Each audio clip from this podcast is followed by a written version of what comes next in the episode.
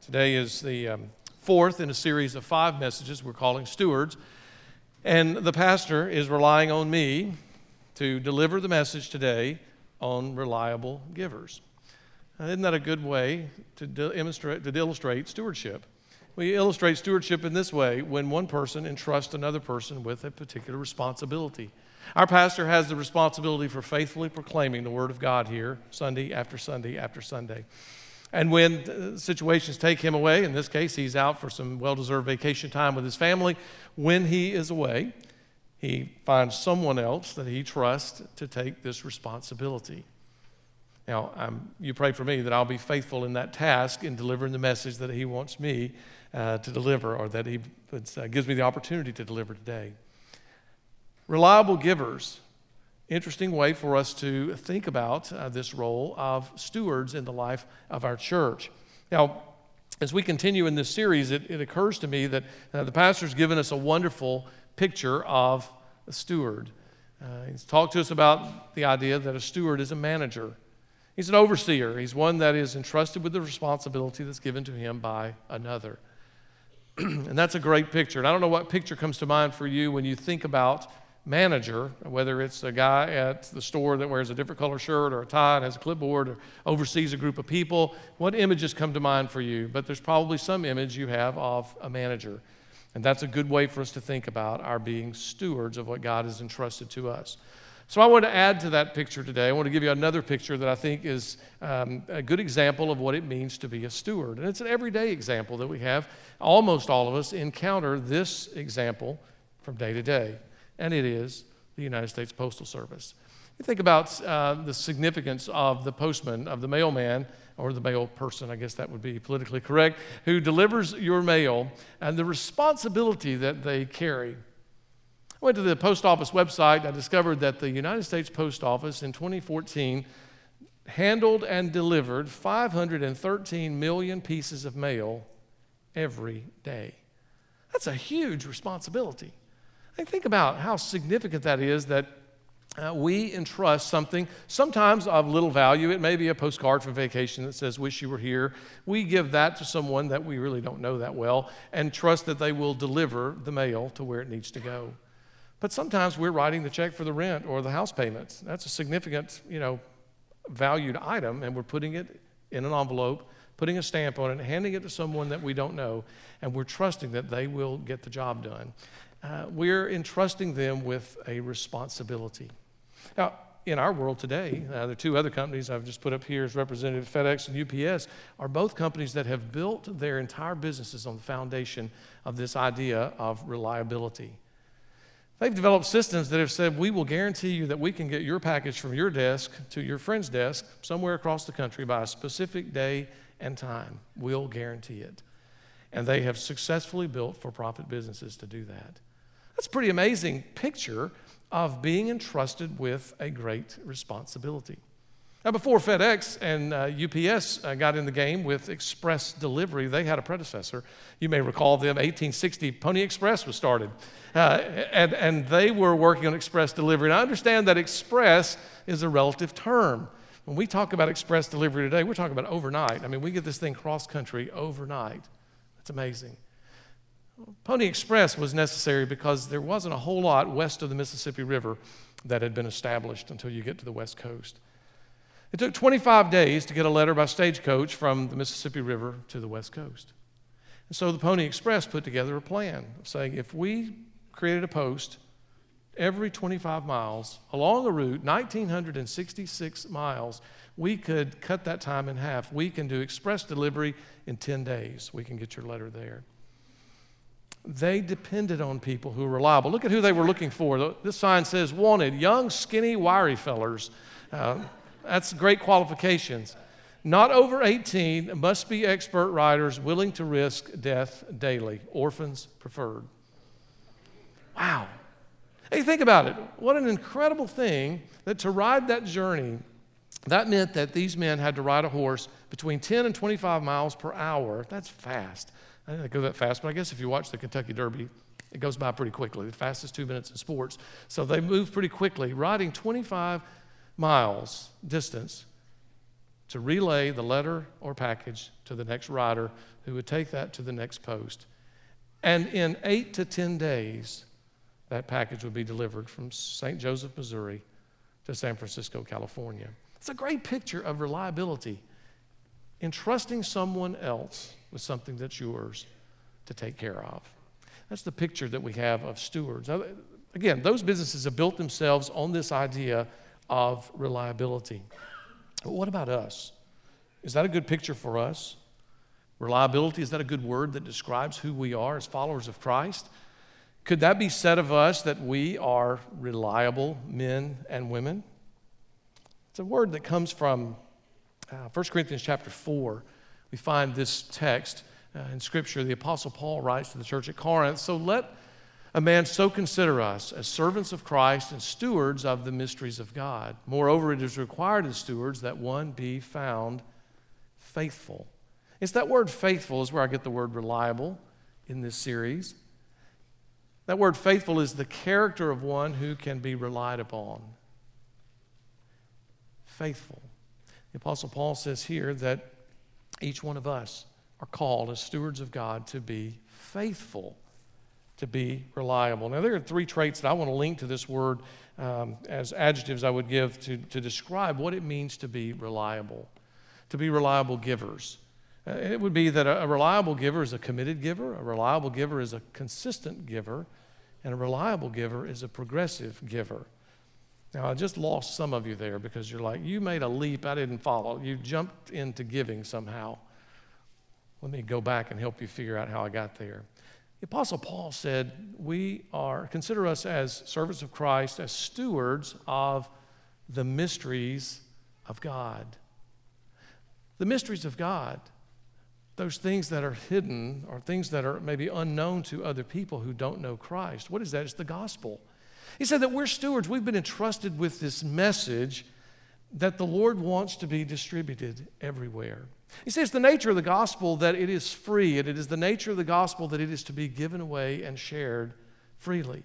You remember the instructions Jesus gave the disciples? He said, Go into all the world and make disciples out of all the nations.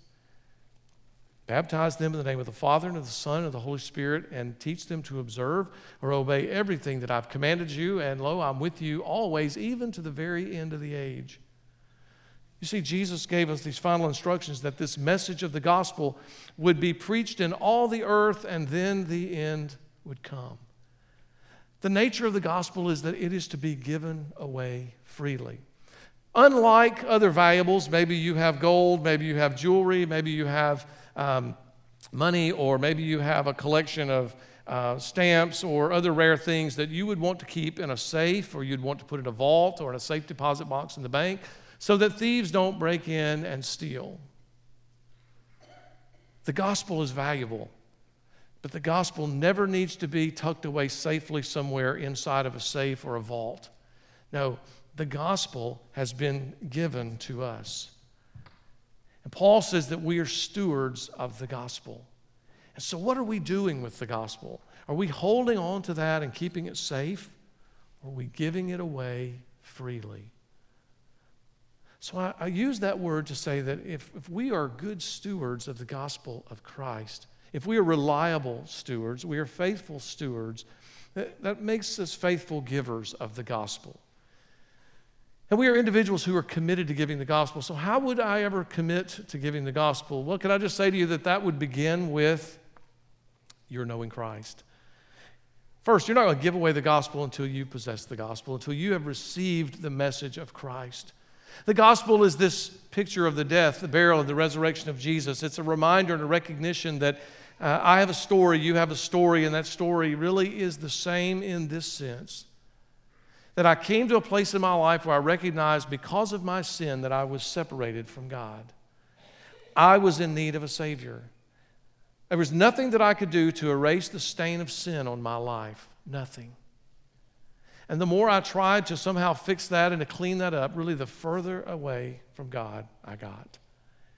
Only in coming to understand this mystery, this gospel, this good news that Jesus had already died to take the place and the penalty and the punishment of my sin. And through his shed blood on the cross, through his death, burial, and resurrection, I could have new life in Christ. When I repent of my sin, when I place my faith and trust in Christ. That's the gospel. If I'm going to be a reliable giver, I need to be a committed giver. Somewhere in my spiritual journey, once I've come to know Christ, I need to cross a bridge of commitment and say to the Lord, Lord, I understand you want me to be a part of this telling my story. And you want me to be an ambassador for Christ, and I'm going and telling the gospel to other people. God, I'm willing to do that. If we apply the other words, we say, well, uh, what's a consistent giver of the gospel? Can I just say to you that a consistent giver of the gospel is someone who's not just giving their story one time or not just sharing the gospel once or twice in their lifetime, but they find that in their life they develop a pattern of giving away the gospel to other people who need to hear the gospel. We talk about around here about our pathways and the places that we commonly go each day. Those are great places to engage in gospel conversations with people. But we also talk about bridges and crossroads. I saw Vince and Nancy up there, right there in the balcony a moment ago. I'm inspired by Vince and Nancy because uh, they're good examples of consistent givers of the gospel. You see, they have a love for helping other people who do not speak the English language learn how to speak the English language. And so they're engaged in a ministry through our church to go in a community that's not the community they live in, but it's in another community with intentionality that they might help others learn the language of English but in so doing, there's an opportunity for sharing the gospel. You see, it is a consistent process of sharing the gospel, continuing to be engaged in a way that allows you to give the gospel away freely on a regular basis. And then a progressive giver. What's, what's that? Well, I mean, a progressive giver, just being able to look back over the course of your life and see that you have grown as one who is giving away the gospel. You see, a progressive giver uh, not only shares the gospel with other people, but they also come to a place where they recognize um, that they have a passion that God has given them, really for those that are far from God, helping them find new life in Christ. That changes the decisions that they make about where they go and what they do. A progressive giver is one whose prayer life has changed. They realize that more and more I find myself praying for people that are far from God that they would come to know Christ. Uh, it may mean that you find yourself going to other places around the globe that you would not have ever considered doing. When I look around this room, I see people that 10 years ago maybe had never been out of the country, and many of you have found that God has given you a great passion for and a ministry in other places around the world in the cause of missions. I want to invite you today just to consider how do you evaluate yourself from 1 Corinthians 4 2? Am I a reliable giver of the gospel. What am I doing with the gospel? Think about it like this Can God count on me? Can God rely on me to get the message of the gospel to where it needs to go? You see, when we leave this place, God is sending us out as His ambassadors, and we are His representatives wherever we go. And He's not sent us with nothing to give, He has sent us with the message of hope that is found alone in Jesus Christ. And so, as we go from this place, it may be that God prompts you to say, That person needs the gospel. Will you deliver the message of the gospel to them?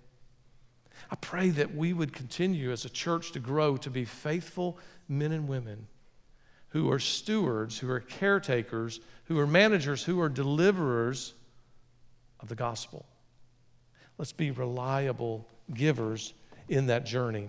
Well, we can apply that to other uh, parts of our life. We can apply it to other aspects of our Christian life. What about spiritual gifts?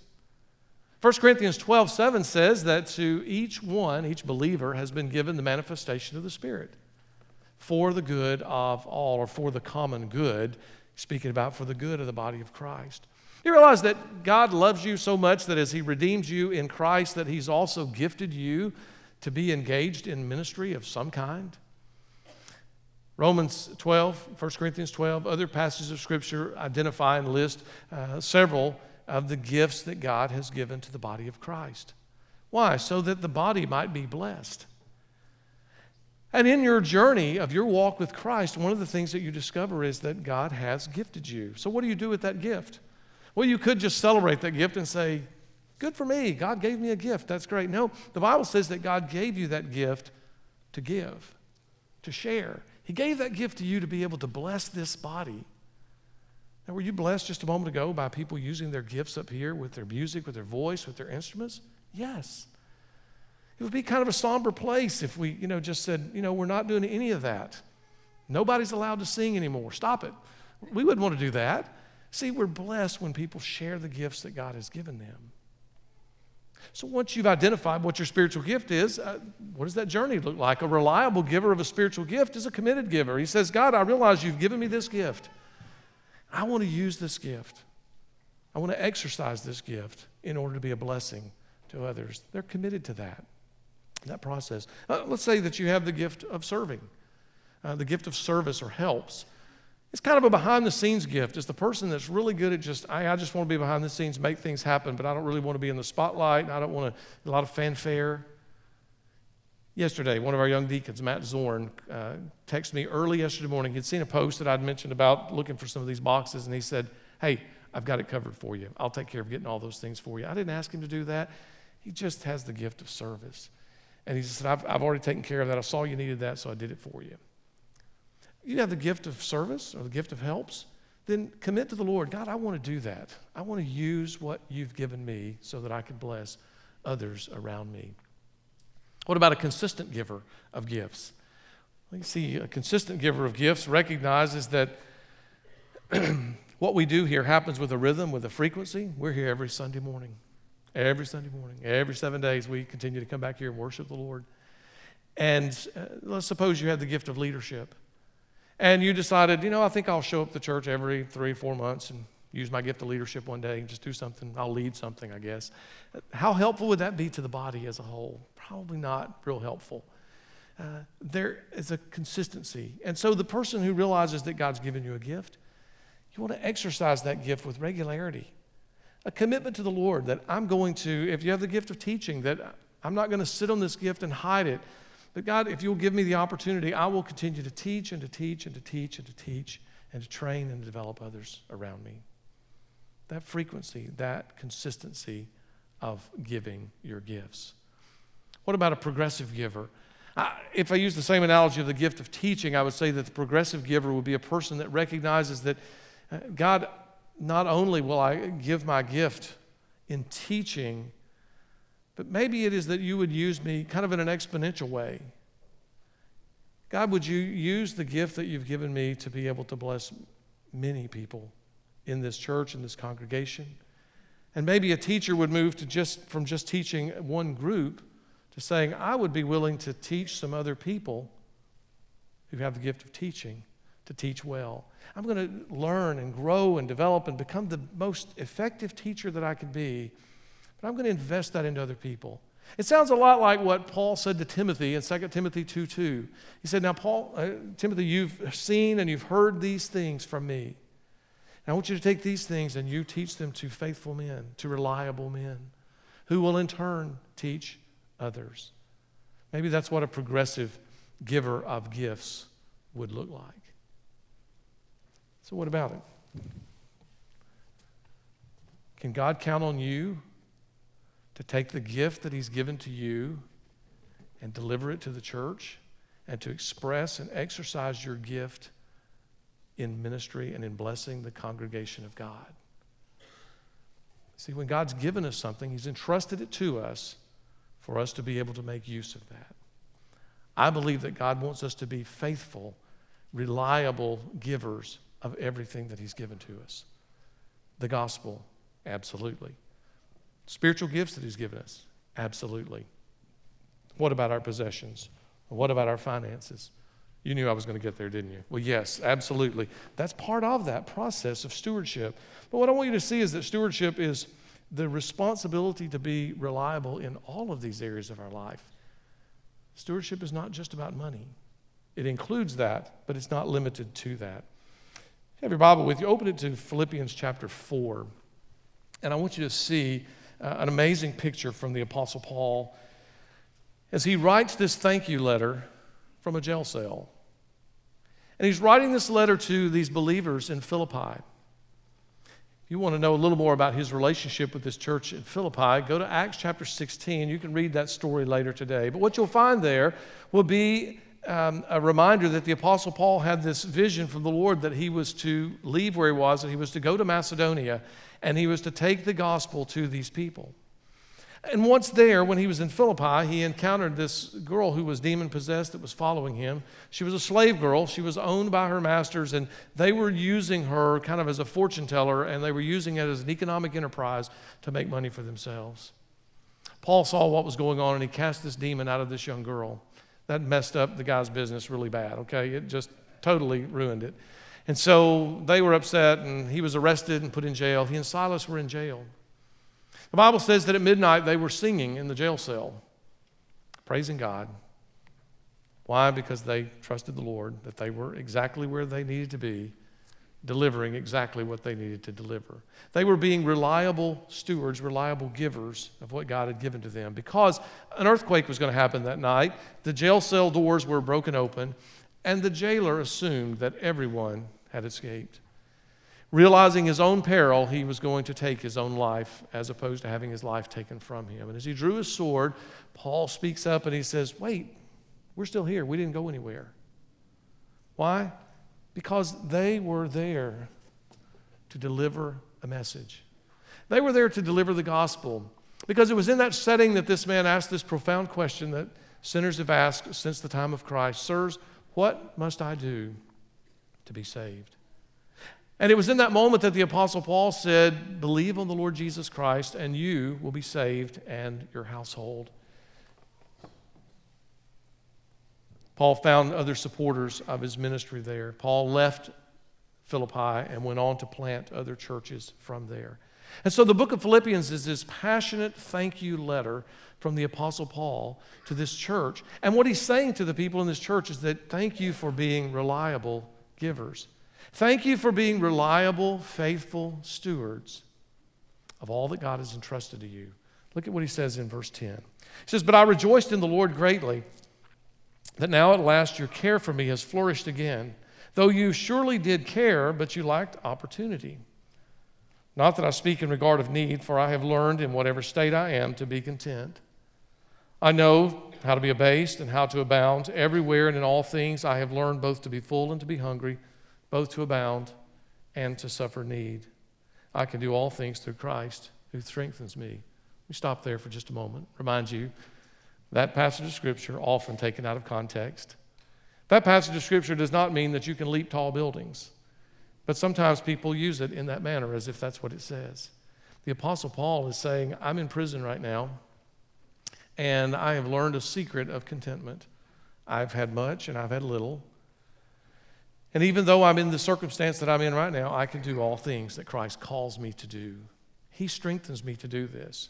I'm going to get through this imprisonment. It's going to be because of Christ.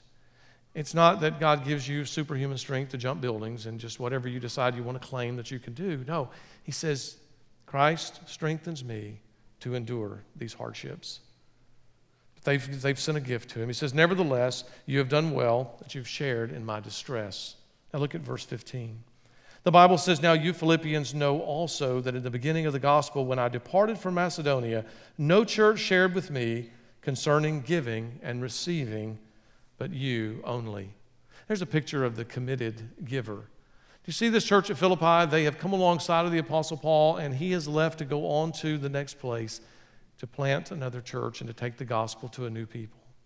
And he says that in that journey, you're the only church.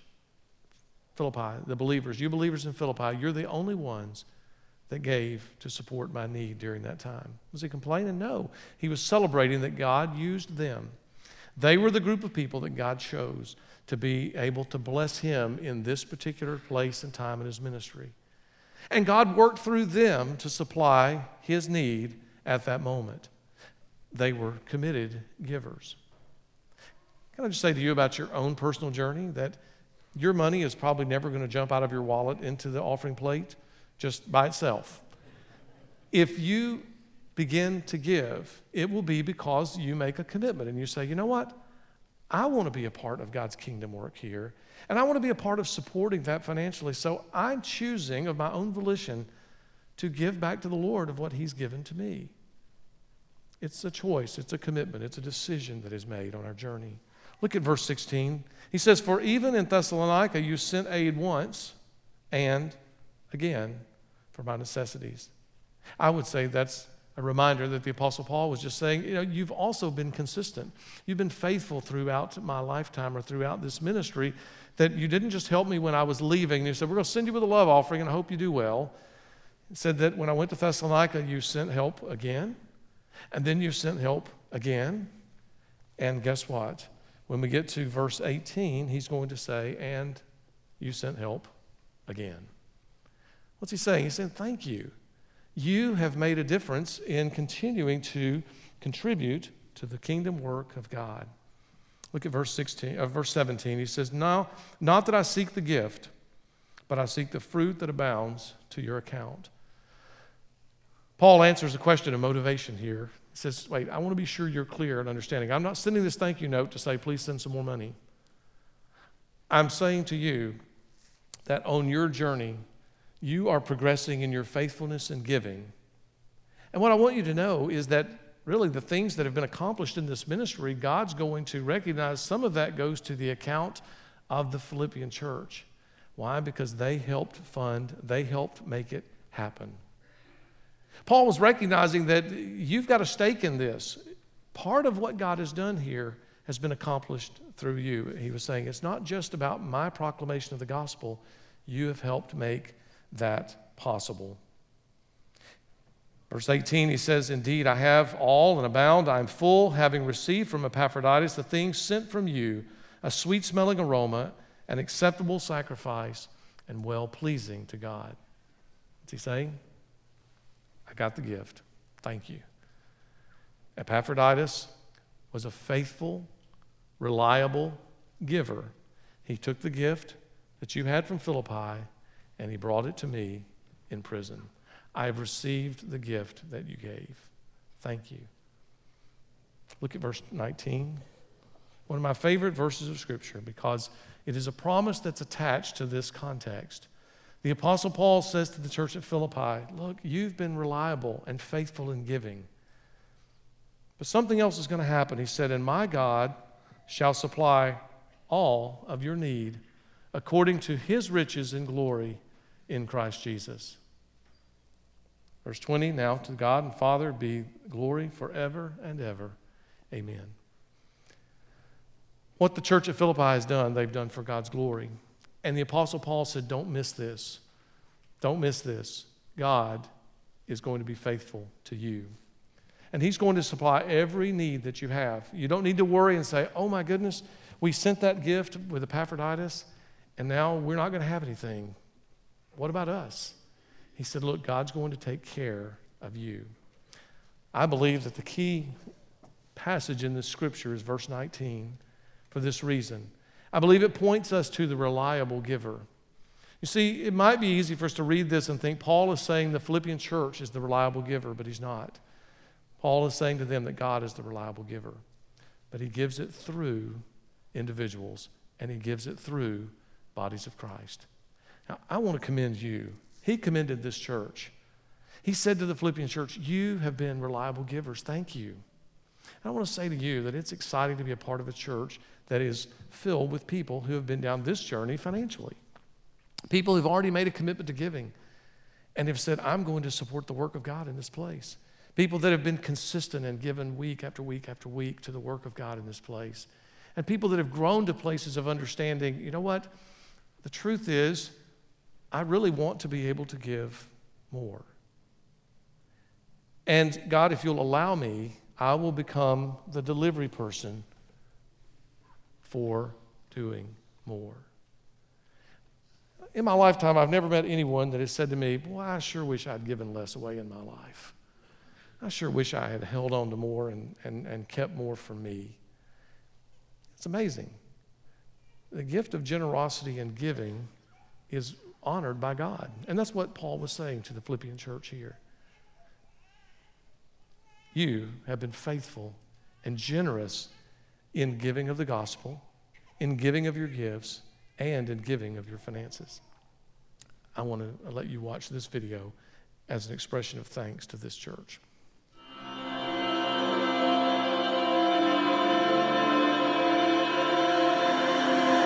Hey, First Baptist Norfolk, this is Pastor David Potier from La Chapelle in Montreal, and I want to give you a little update about what God is doing here in Montreal. Two years ago, we planted La Chapelle in the heart of the most secular city in North America.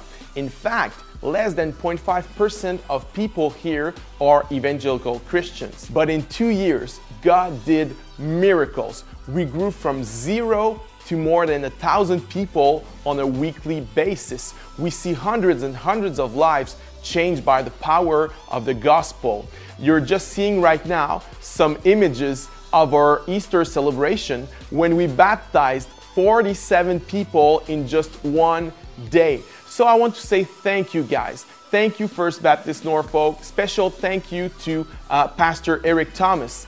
Thanks for your love, for your prayers, for your financial support.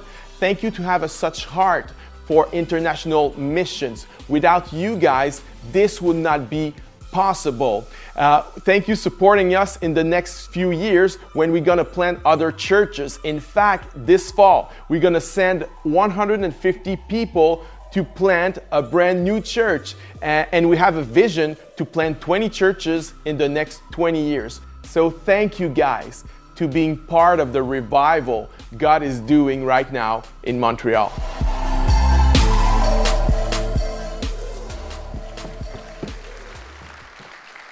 Wow. How exciting is that?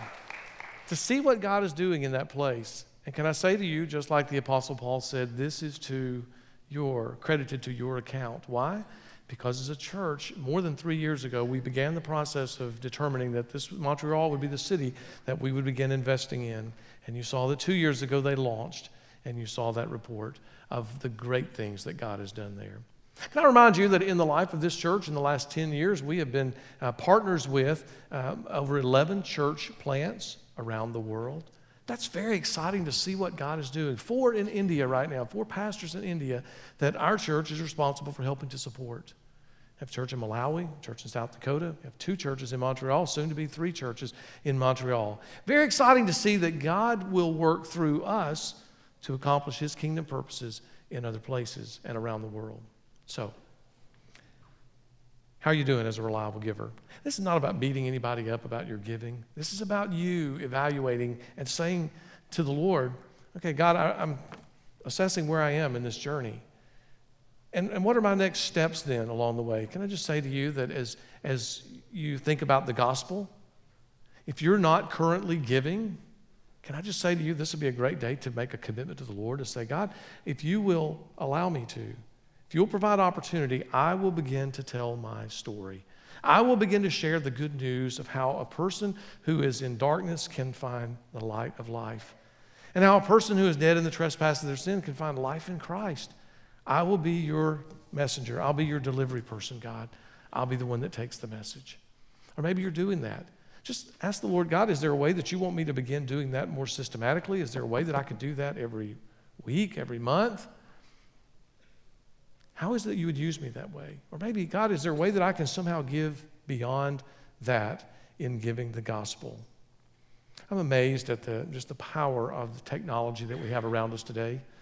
Uh, with the internet. I was online um, just the other day with a friend of mine, former staff member here, Chris Edmondson, uh, is planted a church in Clarksville, Tennessee several years ago, and he was telling me about their online church.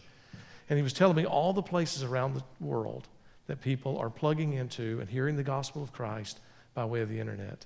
You know, that's an amazing thing. That's an exponential kind of growth Maybe God would use you somehow. I don't know how God will use you, but I want to encourage you to just say to the Lord, God, if you'd use me, I will share my story anywhere, anytime, any place, as long as you give me the opportunity to do that.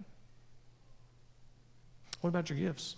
If you're not using your spiritual gift right now, identify that. Figure out what that is.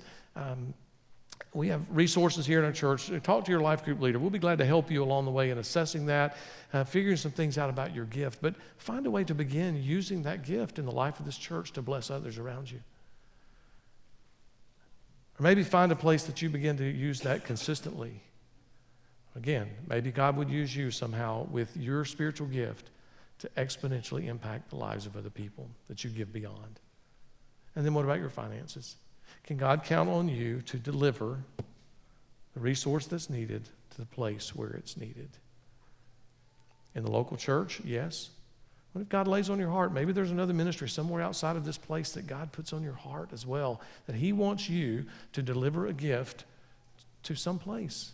Or maybe there's an individual in your life that God says to you, speaks to you, and says, I want you to deliver this to them. Can He count on you? Are you reliable in doing that? You're not giving? Start giving. You are giving? Consider how can I give consistently, God? I want in on this. I want to be a part of saying, God allowed me to be a part of that church plant because of my giving of the resources that God entrusted to me. I want to encourage you today. Allow God to use you to be the reliable, the faithful giver. I believe it's the picture that we find in Matthew's gospel, where Jesus uh, says of the one who is faithful, Well done, good and faithful reliable servant. I believe that's the kind of life that we are called to live. That's the kind of life the Apostle Paul said that we're called to live. He says that it is required, if you're a steward, that you be found faithful. I want to commend you today on your already faithful living. And I want to encourage you to continue to live incredibly faithfully. We're going to have our musicians come out. We're going to sing a closing song the potter's hand. And as we do that, I want to invite you just to use this opportunity to commit to the Lord. Do business with the Lord, whatever you need to do or say uh, to the Lord about giving back to Him what He's already given to you. Make a commitment to the Lord today of taking one of those next steps in your journey of faith. Remember, there is a faithful, reliable giver, and it is the Lord.